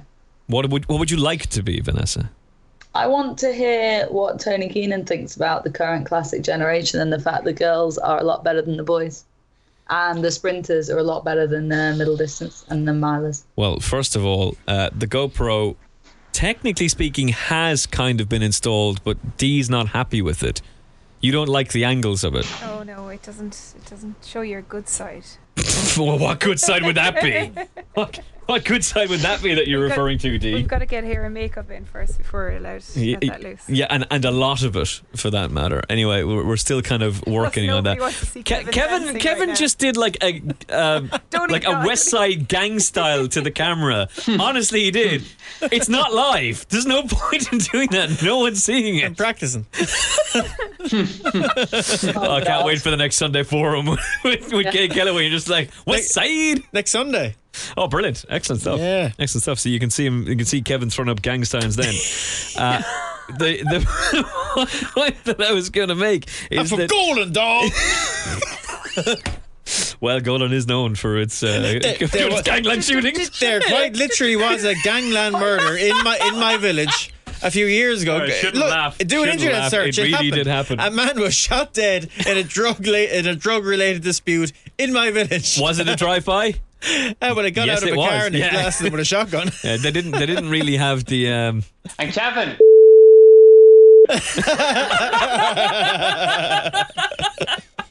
Sorry, you might have to cut that out. okay, Tony Keenan gets the bleep machine going at what, what was it? D one ten twenty was it? There you go. I One- tell you what, you, you think Golden is a sleepy village, you know, population circa 300, 400. In recent years, we've had a gangland shooting, a murder, literally, and we also had a Shergar style greyhound kidnapping oh, only, that's a, right. only a matter of months ago. That's the, right, The dog yeah. that was beaten in the, the English Derby final Yeah. the other day. It's all kicking off. Yeah, Kevin, you pretending to be a gangster is about as funny as herpes, which is not that funny at all. I know. Hey, that, We I, I know. I personally would know nothing about that, Vanessa, but I'll take your word for it. Hey, my, my witty jibe backfired. Jibe backfired. I was wondering why you'd kind I of been ab- absent from the social effect. scene there for the last month or so. I knew there must have been a reason why Vanessa wasn't a Royal Ascot. That just didn't seem right at the time, but now it makes much more sense. You wouldn't not go to Royal Ascot if you had herpes. For God's sake. Although, actually, on the herpes topic, a very serious situation occurred, which actually, now we're talking about it and we're being open and honest, it did put me off going to Ascot. Wait, what? I, yeah, I had a lot of cold sores on my face for a week. And every other day, Jason Weaver had to look at them and tell me whether I had to go to the doctors. and in the end, he said doctors, and Sean Boyce said doctors. And, And the I doctor said, herpes. No, I was too embarrassed, so I just went with the Zovirax and it cleared itself up. But it did put me off going to Ascot because I had like like that is a strain of herpes on my face. FYI, Producer it's D's head is in her hands. It's actually she's actually downstairs. sorry, sorry, I'm wrong. It actually turns out Dee's crying with laughter. there are actually tears coming out of Dee's face. I did actually have to look into that though because it's not the same strain. It's a very different strain. the one on your face, and actually, it's it's not anything to do with anybody else, which would make sense because I don't go near anyone else. Have I backed up out of this street enough yet? No, beep, beep. dig up, Beep. stupid. I honestly thought, I honestly thought you were going to start Jesus. talking about the seriousness of the Kevin Ryan situation and the fact that the horses are now riding, about being allowed to be raced again. No, no, no, no. Off on a tirade about the fact that you had cold sores on your face. All I did, right. Yeah. Can we Okay. go back to our classic generation chat? The girls are better than the boys, right? and the sprinters are better than the rest. Uh, Tony Keenan, you've been unusually quiet.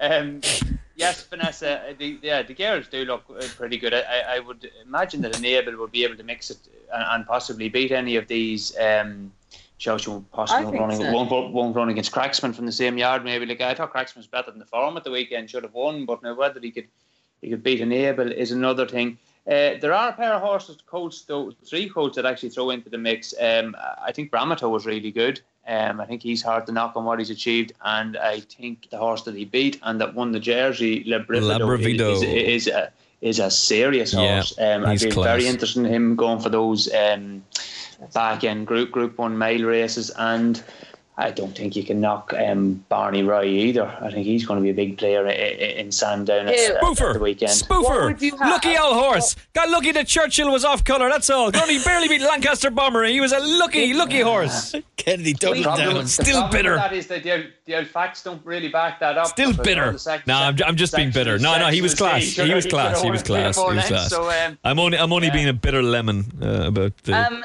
here, Royal tell me this. Who would you have over a mile? Obviously, we hope rib chest. That well, we can't guess, but who would you have over a mile? Uh, Winter with all her allowances versus Churchill versus Ribchester.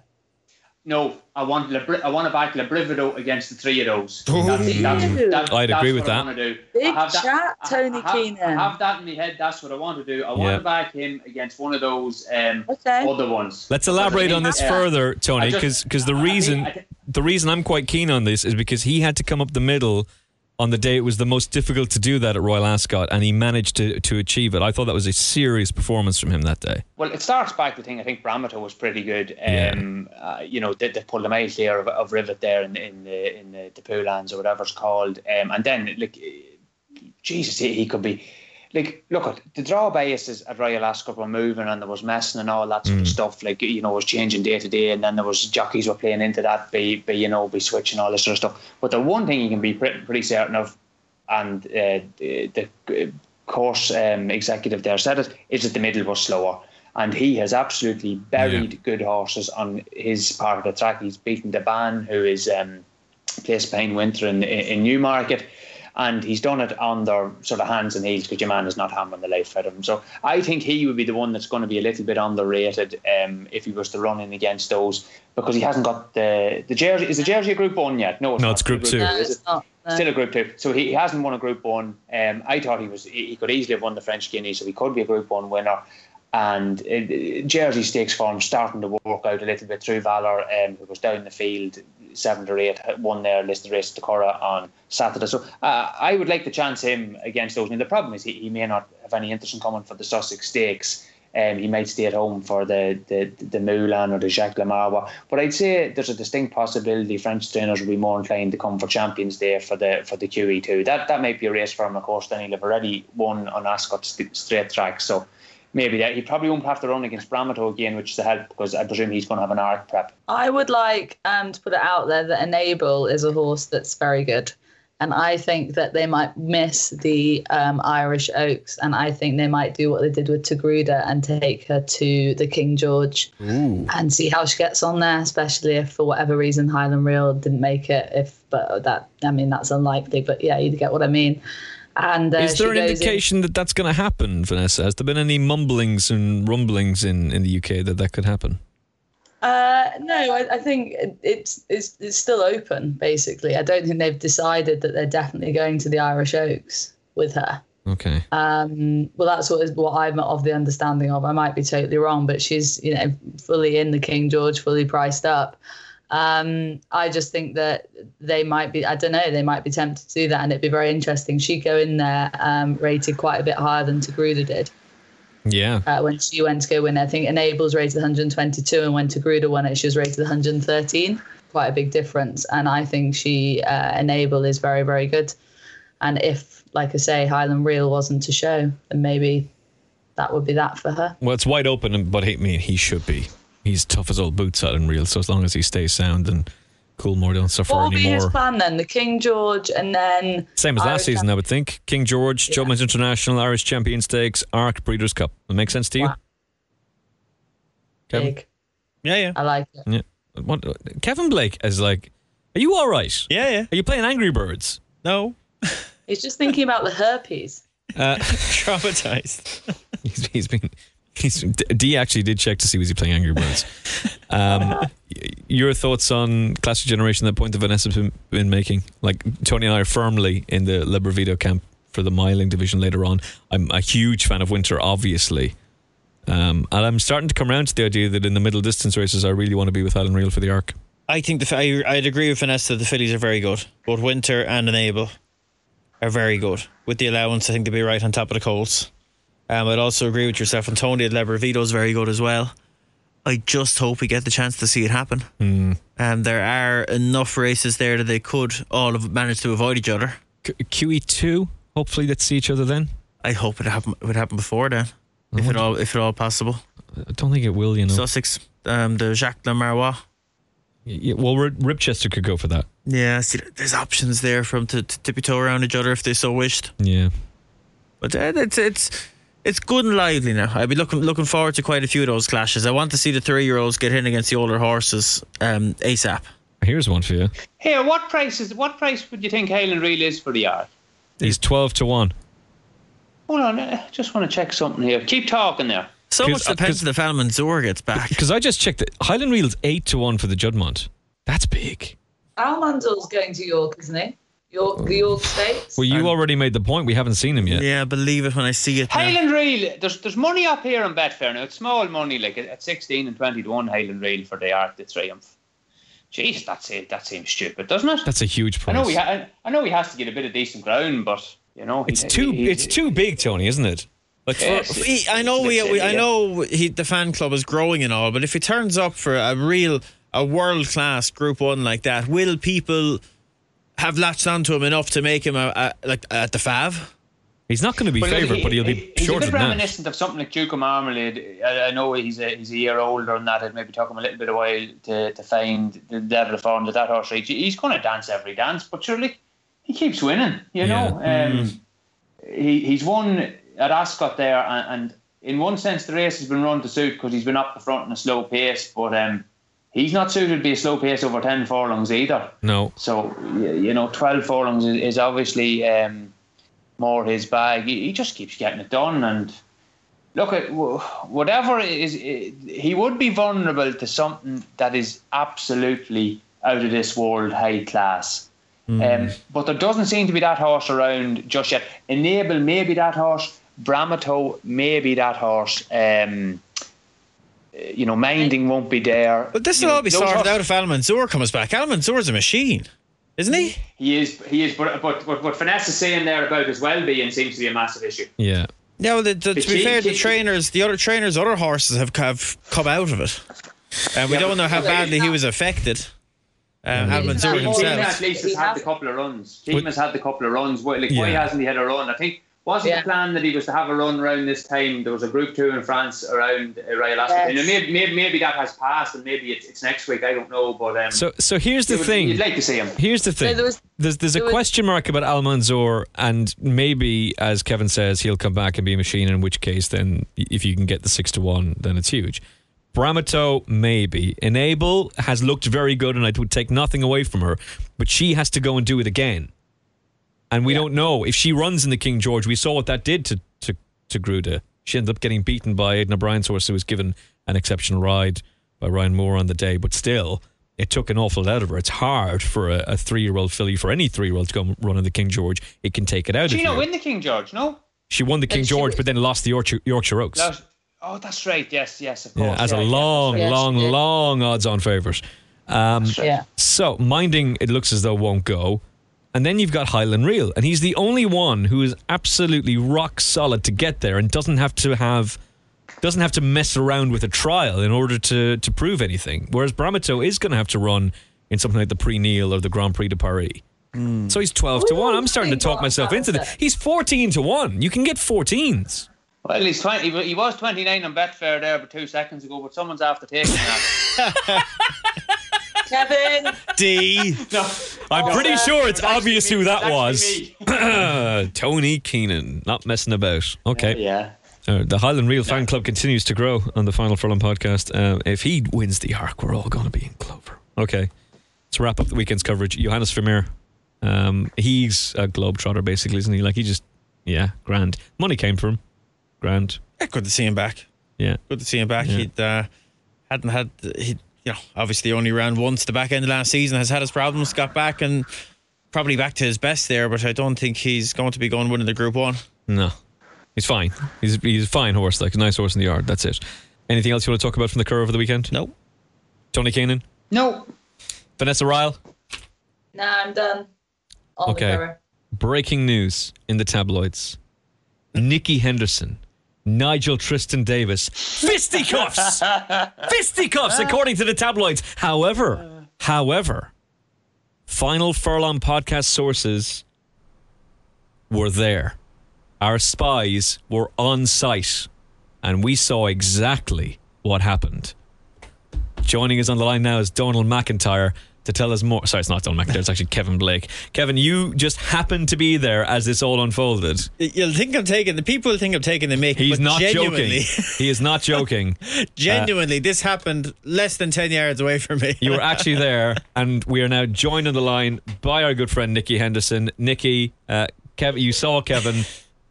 What actually went on? Uh, it's all just a misunderstanding. really. Good friend Nigel. had, had good fun at Ascot. Um, yeah, I read the article there that went out last night. And apparently, there's been rumours that punches were thrown and it was all very nasty altogether. Nothing like that, lads. And I tell you the And truth. Dee was uh, with Dee, you. Dee was there. She'd confirm what I'm going to say because I tell you if there was punches because I would have been there refereeing. It would have been fantastic. But uh, did, Imagine the scenes. that didn't happen. I'd say the both of them. I'd say as we all had at the time had a few had a few sherbets, and um, there was It wouldn't be funny if the headline had have been Tipperary bare knuckle boxer stands in to separate Endo and the Twister. That would have been a good headline. No, I'm afraid I was having to, to stand by and watch. but ah, look, there, there, there, there was there was there was heated words exchanged. That's what we'll say. Um, it was. There was a, a female mediator introduced into the equation. It all calmed down very quickly. Rumor And, has it that was producer D. uh, literally about 90 seconds after it started, Nigel gave Nikki a big kiss in the cheek, and that was it.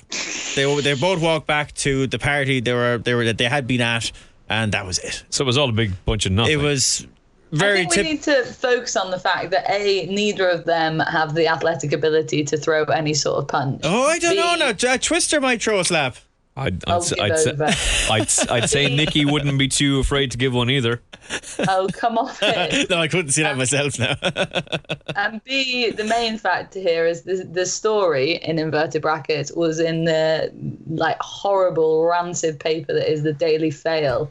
So I don't think we need to actually take the time to talk about the scum of a tabloid. that comes to- Okay. Uh, I just thought it was, and a lot of people saw it. Like it, it I, we're all sort of looking at each other awkwardly as it was panning out. But um, yeah, I just just found it funny that I happened to be in the middle of a, a great tabloid incident. Yeah. the- the- Also, if Kevin Blake, you were the person that sold the like minutest little so- story to the Daily Fail, you are also a piece of scum. Did you sell? Did you sell that story to an oily tabloid rag? No, nobody asked me for a comment. Amazingly enough. Okay. Well, I did. Now. Um, But I, yeah, I yeah, think what's it's- happened here is storm- the producer. storming the I think teacup. what's happened here is the producer D has protected your integrity. I think that's what's happened. Producer D, it must be love, hey? Uh, yeah, but good, good so fun. to sum up, it was all a big bunch of nothing. like like you'd see uh, amongst any friends on a drunken night out, a bit of a disagreement, and yeah, Okay. that, that was it. No- Um, next week on the Final Furlong podcast, we are going to do a kind of mid-season review, a sort of half-term report. We'll have seen the Coral Eclipse run at that stage, so that's going to run at the weekend. Um, Tony, you've already alluded to the fact that Eminent is going to run there, and we've seen some horses who disappointed at Epsom and have come out and performed very well. Permian is another example of that, uh, which is interesting because he'd already won at Epsom, but Mark Johnston then argued on the day that he didn't seem to handle the track for whatever reason. So he's going to clash with the Epsom runner-up, the the, uh, the actual Derby's runner-up. Uh, Cliffs of Moher at the weekend. Uh, we were trying to go through the, the the list of horses who were running, Kevin and I, and every time I mentioned a horse's name to Kevin, he was underwhelmed to say the least. Um, have you gone through the field, and, and if so, what is, what are your thoughts? Because we're going to see Barney Roy up in Tripsh, which is interesting. But Lydia and Kevin are of the opinion this is a disaster. Cliffs of Moher, this has been his target since then. Silvestre de Sousa already booked for Eminent. What are your thoughts on the race? I would have thought it's going to be a really good race because I, I imagine most, if all of them, are not going to ru- are going to run. Um, Cliffs of Moher, we know is going to run. Eminent's a definite runner. Barney Roy sounds like he's going to run. Um, I see no reason why both Decorated Knight and Ulysses wouldn't run. Now you have five very good horses there. Now have you got a superstar? Possibly not. But um, you have five really good ones. You have a lovely representative field there. You have two horses coming off in the Epsom Derby. You have Barney Roy, winner of St James Palace, and you have the second and third from the Highland Reel Race, Royal Ascot. I think this looks really, really interesting. Um, talk about a few of these. Eminent was a horse I backed at Epsom. I think lots of little things went wrong for him at Epsom. You put it all together, he's probably going to finish a bit closer. Didn't don't like he didn't look like he was in love with the track. Got shuffled for position a couple of times. Jockey dropped the whip. Not saying he would have won it or anything, but I'd say he would probably might have made the places. Uh, Cliffs of Moher, yeah, obviously he, he he has to be on the premises. But I actually thought the two of those were, were a little bit tight in the betting. Um, the Epsom form is fine. Two to one, Cliffs of Moher. yeah, Jesus, two, two to one and four to one, nine to two. Like the two of them look, look pretty tight to me. That's short. Um, I'd be going I- Ulysses. yeah, I, I can definitely see a case for, for the two of those horses um, from the the, the Prince of Wales, the Decorated Knight and, and Ulysses. Neither of those were particularly suited to be the, run the race. It was slowly run. Decorated Knight's a funny horse. He seems to find himself in a lot of these slowly run races, but keeps winning. Um, Ulysses was very good over course and distance here and beating Deauville earlier in the year as well. I thought that race wasn't really run to suit him. Did well to pick him up. There might be more to come. Although one thing about Ulysses, I thought Michael Stoute was really negative on him in his, you know, his these very brief interviews, two question interviews that he does before races. Um, Agreed. Very sharp. Uh, someone asked him about. He was asked before the Prince of Wales about Ulysses, yeah. and he nearly wanted to move on to Queen's Trust very, very quickly. You got Yeah. the impression that why you, you, Ulysses was half the price, but Queen's Trust nearly ran the better race in a way, even though she was beaten uh, further because again race wasn't really run suitor. But I do think it could be a pointer that he's running Ulysses here rather than Queen's Trust. But I suppose the horse at the minute that I'd be looking at, I just think Barney Roy might be the best horse of these. Um, like I saw Simon Rowlands put up something quite interesting. there. He said he, he did a very good sectional there in uh, Ascot, finishing off, and maybe he, he's he, he could be a bit too fast for ten. But at the minute, visually looking at him, looking at him in the Newmarket Guineas, looking at him in the St James's Palace, I'm just going to give him the benefit of the doubt. I think he's just a very good horse. I, I think he's better form than Cliffs of Moher and Eminent. He's only had the the four runs. I think what we saw in St James's Palace just the sectional markup and all that kind of stuff. eh, I know people are saying, "Oh, he's only beaten Chur- the horses that Churchill beat in Newmarket, sort of similar distances." Sections say actually not. He's beaten them them well, and the race hasn't just been run to suit. So, I I I can see a case that he's the horse with the best form, yet he's twice the price of Cliffs of Moher. And um, he hasn't exactly had a hard season either. Like I think the decision to miss out on going to the Cora could reap benefits now. And yeah, I'd sort of four to one about him probably isn't too bad. But I could definitely see the case for I someone back in the second and third from the Highland Reel race either. Okay, Nessa, it sounds like you're going to be taking me on because I'm going to go with Decorated Knight, but you sound like you're all over Ulysses. Uh, I'm not all over. uh, Very similar to what uh, to what uh, Tony just said. Basically, that Barney Roy definitely shouldn't be twice the price of Cliffs of Moher because on a form alone, he's already put in better performances than Cliffs of Moher. It's a standard case of who Cliffs of Moher belongs to. I'm pretty sure. Um, so I'd definitely be taking him on. And yeah, Ulysses, simply based on the fact that apparently he worked very well the other day on Saturday. Excellent. Good to hear. Kevin? So, well, that and on top of what Tony said, but I'm not going to repeat that. Dr. Blake? No, no opinion at this stage, but I do have a funny tweet that I can share with everyone. Uh, he's, Kevin, he, Kevin, that is the tweet of the year. He's after It's good, isn't it? it? He's after giving you there. Now. I've put up my, my column for the week there about the, the, the Ballydoyle Tactical Masterclass in the, in the Irish Derby. And PJ Walsh is a, is a friend of myself and Tony's and a, a regular race score. I don't know if he was there on Saturday, but uh, he, he he made the very fair point. why should why should one horse owner have to compete against the team when Capri covers a mare at stud? Will the Anvil and Douglas MacArthur be there to help him? That's quality. Jesus, it's Oh, man. and on that bombshell. Hey, look, yeah, there could be a teaser job there for the Anvil. You never know. Ah, they pour out punching Anvil. above his weight there, you know. Sure, surely he's going to be with Joseph O'Brien popping hurdles next season. Surely that's going to be the, the case for him. That's good crack. Um, Joseph O'Brien's season has suddenly turned around. Isn't it amazing how a couple of winners can change your season? Oh, yeah, look, there was nothing especially wrong with No, his season. not at all. Um, you could make an argument that he'd underperformed, uh, maybe in the national hunt sphere more so than the flat. Yeah. Well, I think it was just because there was so much expectation with those Yeah, influx of Coolmore yeah. horses, but And- but a lot of them didn't run, and a lot of them will will be exciting for next season. That's season. exactly it. Yeah, yeah. And uh, Group Two winners aren't easy to get for anyone. No, Uh, whose name isn't Aidan O'Brien. Yeah. And um, yeah, he, that's a nice. As we discussed earlier, that horse could well be one to win a Group One later in the season. Yeah, rekindling. Next Wednesday, we are going to record our kind of half term report um, because I know that Tony has, has done extensive work already on the season so far. So the gang's all here again Tony Keenan, Vanessa Ryle, Kevin Blake, myself, as we go through our highlights of the season so far. Why are you smiling? The way you said it, you know, you know, I'll, I'll give you my thoughts out loud. When you said that, all that came into my head was danger, danger. Oh my God. Oh my. Kevin, have you been taking drugs? I genuinely worry about you sometimes. I know you. You might. You, I don't know if you listened to that The Tom podcast where, where that came up. Tom Stanley show. I didn't listen to Tom. Ah, you should have listened. Tom is going to be back on the podcast soon as well. He's great crack. He's good fun. Um, so yeah, we're going to look back on the season so far and uh, our highlights, and most importantly, where we think the Low best lights. value will be for the rest of the season. We'll have a uh, look at the anti-post markets and try and find we're, out. get- we're getting close to Galway, you know. It's not far away at all. It's some- not far away at all. Mickey And- Mouse meeting and- over I, I'm in actually England. surprised you lads weren't invited to the to the Galway races launch tonight. I was Um, invited, Tony, but I never go to those things. I leave the gravy. Well, what the hell? Whoa, why the hell does a race meeting need a launch anyway? Oh, it's a big tip. Put her beside a horse, Uh, take a few gonna- pictures. Like, like, uh, I got a rant there from uh, my good friend PJ Walsh, who's tweet you after calling out there, and he, he sent me a bit. A minute of a rant there. He said, "Like, why the hell did they need a launch? What is it, a rocket or something?" Like, no, no, no, no, no, one, no one has a clue what's running yet. Um, there's no weights out. It's like nothing to do with racing. Now, I'm sure you are invited, Kevin, and I'm, I'm sure you've no interest in going. And it sounds like you're absolutely right. But um, yeah. Anyway. No, I wouldn't. I wouldn't generally turn up at those things. Ah, I I don't know why. Like it's to get a bit of press. They they tend to get a model.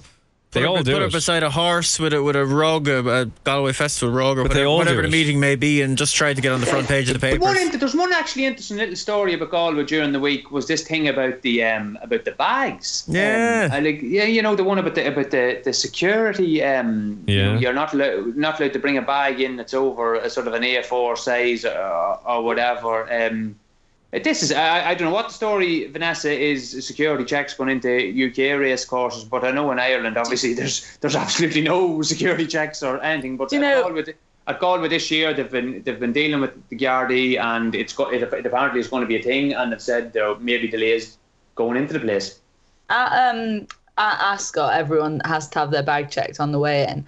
But rewinding a few months, um, it was obviously at quite a sensitive time. But and, and it's Aintree. But Aintree, right? We tipped up early because I had to do something, and uh, every car in and every car out was checked. As in, you had to get out of your car and Really? stand there. Yep, no word of a lie. Jesus. Whilst the police and a dog went round your car, and every bag checked on the way in. I'm not being funny, but I'm not in the least bit surprised. Jesus. Welcome to the new I mean, normal. Imagine the traffic problems that caused. And at the time, it was a very, like, all that, Yeah. the shit had really hit the fan. Well, it still So it is wasn't sensitive. That's the thing, Vanessa. That, that's the awful truth of it.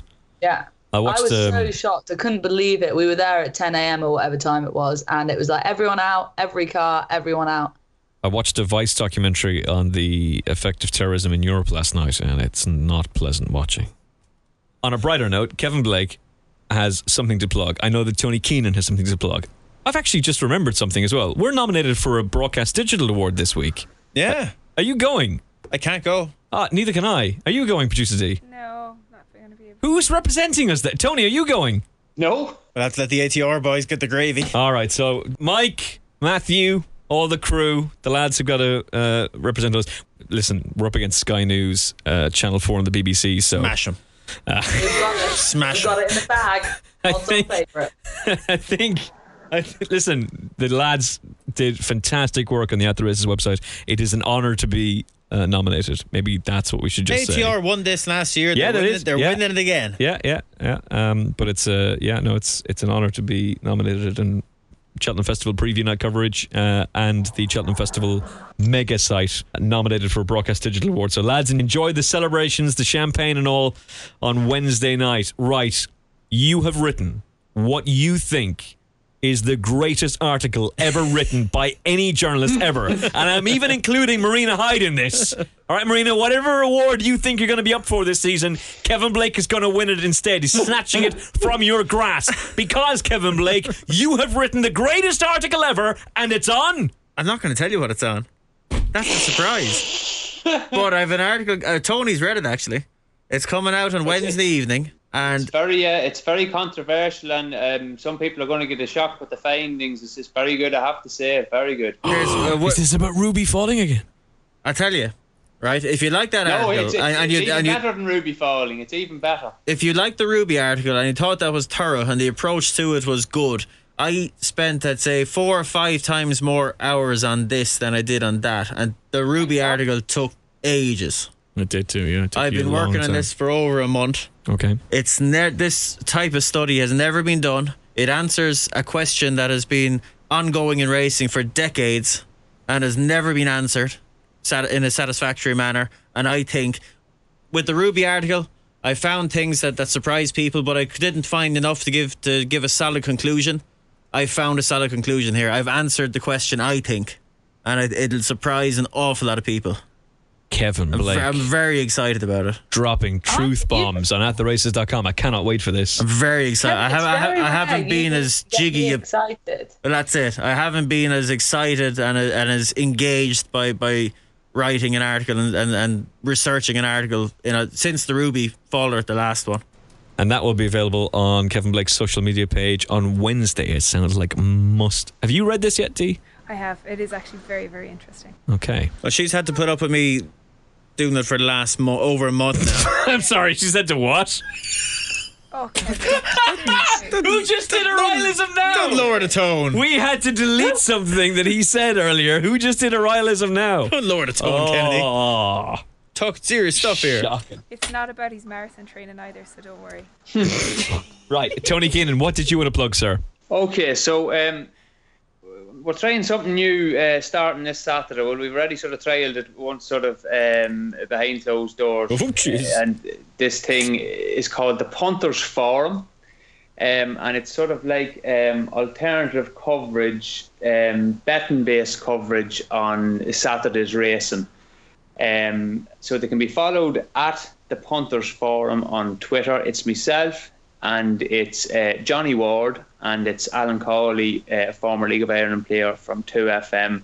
Basically, just being three degenerates in a room on a Saturday, punting, talking about horses, uh, slagging each other, and giving out. We trialled it there um, a couple of weeks ago up in Dublin, and we, we, we had great crack. And it's hopefully going to be running over the next few weeks, and we'll see where, when, where we'll take it from there. But I'll definitely tweet it out on Saturday. It'll be available on um, Facebook Live and various things like that. So hopefully, if if you are a bit more interested in the more betting side of things, it'll definitely be worth a listen. And um, you definitely have a wide array of accents there. You'll have, you'll have Monaghan and you'll have Galway and you'll, and you'll, and you'll, pro- you'll probably be able to understand Alan Galway. And I think the lads are working on subtitles for myself and Johnny. Yeah, you're fooling no one. It's Cavan.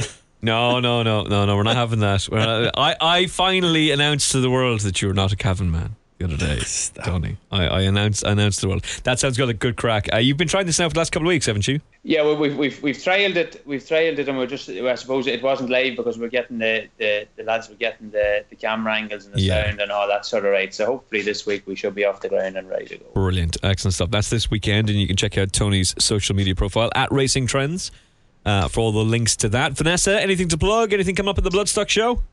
No, I have a working cocker spaniel for sale. 650 quid. She's great. That Check could Twitter easily be manipulated into any kind of innuendo that you want. Uh, you tweeted a picture of this dog. It, gee, he looks let me see. unbelievably cute. She is the cutest thing since sliced bread and was my favourite from day one. Yeah, Oh, Stunning. Look at Stunning little thing. How old she is she? cute. She is six weeks, so she'll go in two weeks, and her brothers and sisters are all sold. What's her name? She hasn't got a name yet. Owners get to do that. What are you calling her? Herpes. Kevin. Cutie pie. Cutie pie. Cutie pie. All right. When are you next on the Bloodstock show? Uh, one's coming out this week, actually. Yeah, thanks. Oh, yeah. Right, here we go. To My two, time to please. plug. God almighty.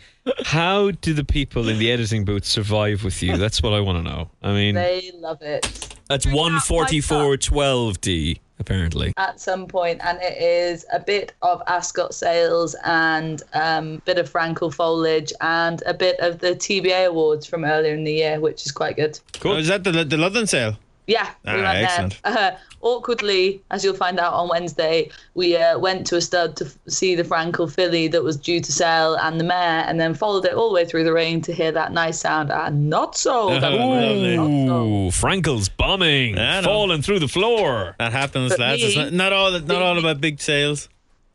Yeah, being the editor and producer and presenter I am, we turned it around, baby. Of course you did. Of course you did.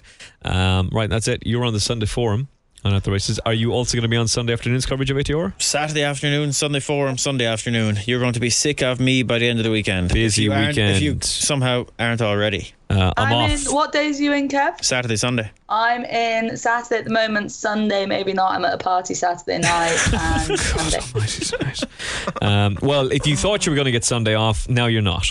Um, I am off for the first time in a month this week, this weekend. So I'll be sitting back and cracking open a few cold ones and watching Kevin Blake's expert coverage and at the races. From producer D, Good night. from Kevin Blake, Good luck. from Tony Keenan, Good evening. from Vanessa Ryle. See you later. And from me, Emmet Kennedy, all of us will see you again next week when we record on Wednesday night. Thank you very much for listening. We'll talk to you then. God bless. Have you downloaded the free At the Races app yet? With easy to use race cards and form, expert daily tips, plus video replays and in app betting, it's the app that no racing fan's phone should be without. Available for free on your iPhone or Android mobile. Visit attheraces.com forward slash app for more details.